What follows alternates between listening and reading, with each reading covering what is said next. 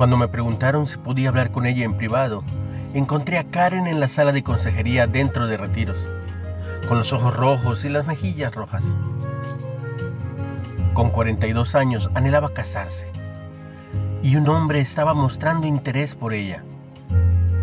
Pero ese hombre era su jefe y ya tenía esposa.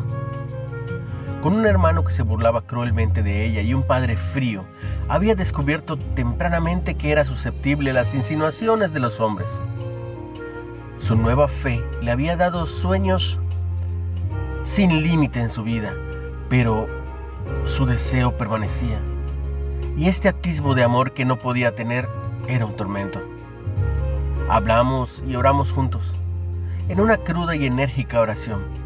Ella confesó su tentación y dejó todo en manos de Dios, y salió de allí más aliviada. Ese día entendí el alcance del consejo de Pablo de tratarnos unos a otros como hermanos en la fe. Velo en primera de Timoteo 5. Nuestra manera de ver a las personas determina cómo interactuamos con ellas.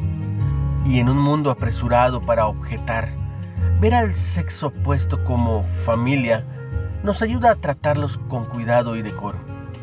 Los hermanos sanos no se abusan ni se seducen. Tras haber conocido solo a hombres que la usaban o ignoraban, Karen necesitaba a alguien con quien pudiera hablar de hermana a hermano. La belleza del Evangelio nos da exactamente esto. Una reflexión de Sheridan Boise. ¿Cómo considerar a los demás como hermanos te ayuda a tratarlos con pureza? ¿Cómo ayuda el consejo de Pablo a crecer como hermano? Recibe mucha bendición. En el nombre de Jesús.